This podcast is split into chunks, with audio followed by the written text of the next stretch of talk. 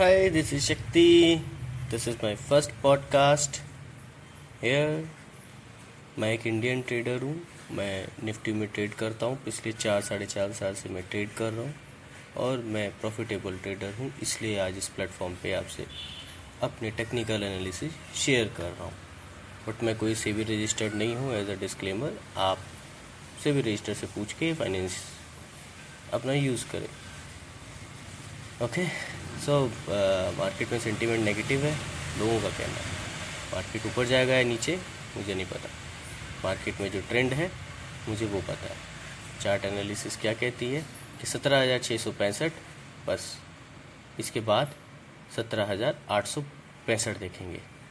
सत्रह हज़ार छः सौ पैंसठ के ऊपर ट्रेड मिलती है मंडे को, आधा घंटा सस्टेन करता है कॉल लेके बैठ जाना। छोड़ना नहीं, सत्रह हज़ार आठ सौ बासठ तक, पैंसठ तक जाएगा। और अगर सत्रह हज़ार पाँच सौ अस्सी पे मिलता है ट्रेड तो कॉल स्प्रेड बनाऊँगा मैं। और सत्रह हज़ार आठ सौ तक रैली देखेंगे। हाँ बेरिश में तब होऊँगा जब सत्रह हज़ार तीन सौ अठारह पे मार्केट आएगी।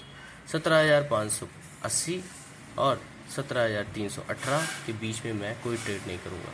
मतलब कोई लॉन्ग ट्रेड नहीं करूँगा बिकॉज़ मार्केट सेंटिमेंट नेगेटिव रहेगा। बट हाँ इंटरडे में कर लेता हूँ।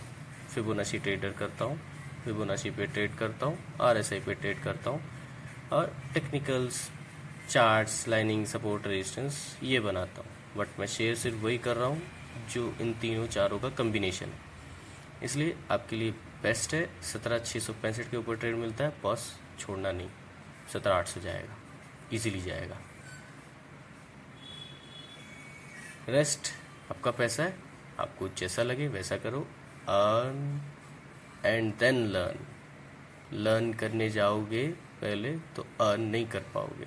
अर्न कर लो, फिर लर्न करते रहना। मेरा यही फंडा है।